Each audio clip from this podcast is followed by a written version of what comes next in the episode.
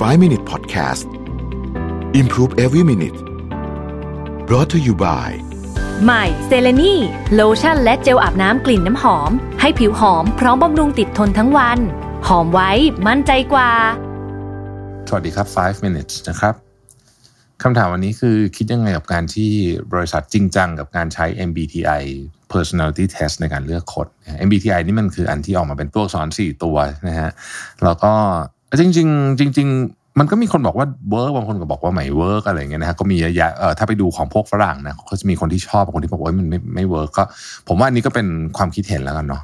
ทีนี้เนี่ยเออเพราะว่าจริง ๆ เรื่อง personality เนี่ยมันเป็นอะไรที่แบบจับต้องได้ยากอยู่แล้วนะครับแต่ส่วนตัวเชื่ออย่างนี้ คือไม่ว่าจะเป็นเครื่องมืออะไรก็ตาม MBTI ก็เป็นเครื่องมืออันหนึ่งเนาะไม่ว่าจะเป็นเครื่องมืออะไรก็ตามเนี่ย ใช้อย่างเดียวในการเลือกคนไม่พอ นะฮะใช้อย่างเดียวในการเลือกคนไม่พอ และการให้น้ำหนักกับอะไรยับบางอย่างมากจนเกินไป ก็ไม่ดีเช่นกัน โดยเฉพาะกับโลกที่มันมีความเปลี่ยนแปลงสูงขนาดนี้นะครับ เพราะฉะนั้นคำถามก็คือว่าเรามีเครื่องมืออะไรบ้างในการเลือกคนนะฮะข้อที่หนึ่งเลยต้องถามว่าเวลาอ่านเรซูเม่เนี่ยเขาส่งใบสมัครมาเนี่ยนะฮะยังไม่ต้องทำให้ยังไม่ต้องเทสอะไรทั้งสิ้นเนี่ยส่งใบสมัครมาเราดูอะไรบ้าง นะครับผมไม่พูดถึงวิธีการรับคนโดย HR tools ใหม่ๆนะที่ใช้ AI เข้าไปแล้วก็วิเคราะห์ข้อมูลจากแบบทดสอบ แล้วก็บวกกับนู่นนี่เอา AI มาวิเคราะห์ pool ของผู้สมัครเนี่ยไม่ยังไม่พูดถึงอันนั้นนะฮะอันนั้นมันมัน advance ไปขั้นหนึ่ง ซึ่งอันนั้นอันนั้นก็ดี แต่เราเอาแบบธรรมดาก่อน เอาแบบปุถุชนทั่วๆไปที่ใช้นี่แหละคำถามคือเวลาเราอ่านเรซูเม่เนี่ย เราดูอะไรนะฮะเราดูอะไร นั่นก็คือเครื่องมือที่หนึ่ง นะครับ การให้น้ำหนักกับอะไรในเรซูเม่เนี่ย เป็นเรื่องสำคัญคือแล้วไม่ได้บอกว่ามีอะไรผิดอะไรถูกด้วยนะ บางที่อย่าพูดตรงๆ บางที่เนี่ย ลักษณะงานของเขาจำเป็นจะต้องการที่ได้จำเป็นจะต้องได้คนที่ academic เก่ง คือต้องคือคือเขาต้องการ academic เก่งก็มีนะฮะบางงานเขาต้องใช้งานแบบนั้น เพราะฉะนั้นในเรซูเม่เขาอาจจะเทน้ำหนักไปที่เรื่องของการเรียนเยอะซะหน่อยนะฮะการเรียนจะดูเกรด ดูมหาวิทยาลัยนี่พูดตรงเลยนะฮะบางคน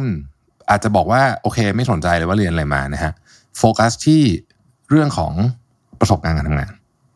เพราะฉะนั้นประสบการณ์ทำงานเนี่ยเอาว่าประสบการณ์ทำงานเนี่ยสมมติว่าเราอยากได้คนที่เราบอกว่าเออเราอยากได้คนที่สามารถที่จะนำเสนอเรื่องงานได้ดีทำให้คนอื่นเข้าใจร่วมกันได้ เป็นทีมเฮดที่ดีเนี่ยวิธีการดูเบื้องต้นยังไม่ต้องเจอหน้าเลยเนี่ยนะฮะดูวิธีการเขียนเรซูเม่เนี่ยก็พอรู้แล้วนะว่าเขาเล่าเรื่องเก่งหรือเปล่า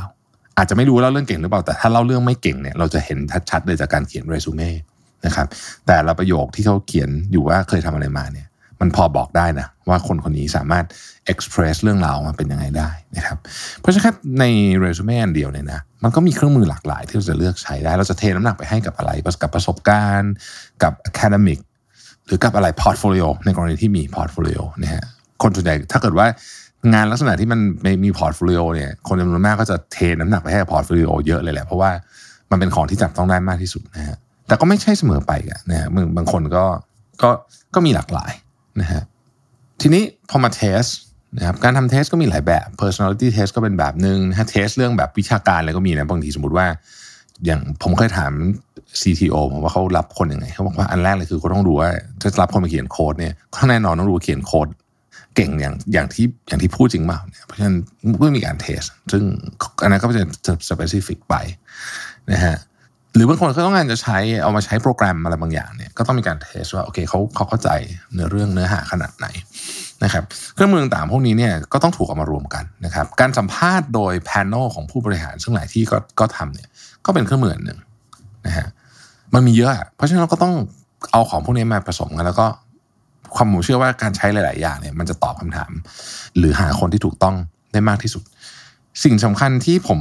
พยายามจะบอกเสมอเวลาผมพูดเรื่องเกี่ยวกับ recruitment กับพวก manager เนี่ยนะบอกว่ามันไม่มีคนที่ดีหรือแย่แบบขาวดำอะไม่มี ผมเชื่อว่าไม่มี แต่มันจะมีคนที่เหมาะกับองค์กรเรานะฮะ ถ้าเปรียบเทียบก็เหมือนที่ผมที่ชอบเปรียบเทียบเพราะว่าผมชอบที่ผมเคยไปฟังคุณอนุพงษ์อัศวโภคินแกพูดมา คือมันมีองค์กรที่เป็นแบบน้ำจืดอะกับน้ำเค็มอะคือมันมันอยู่ได้ทั้งคู่ มันคือมันมีประโยชน์ทั้งคู่นะครับเป็นองค์กรที่อาจจะเติบโตใหญ่โตได้ทั้งคู่ แต่ปลาน้ำจืดกับปลาน้ำเค็มอะมันอยู่ในน้ำอันเดียวกัน หรือเป็นน้ำกร่อยเนี่ยมันไม่ค่อย work เพราะฉะนั้นมันก็ต้องเลือกคนให้ถูกต้องขององค์กรด้วยผมว่าอันนี้คือหัวใจ ดังนั้นเซตเครื่องไม้เครื่องมือที่เรามีทั้งหมดเนี่ย มันก็จะต้องมาตอบโจทย์ตรงนี้ให้ได้ แล้วผมว่าอันนี้แหละจะเป็นเครื่องมือที่สำคัญที่สุดในการคัดคนเข้ามาในองค์กร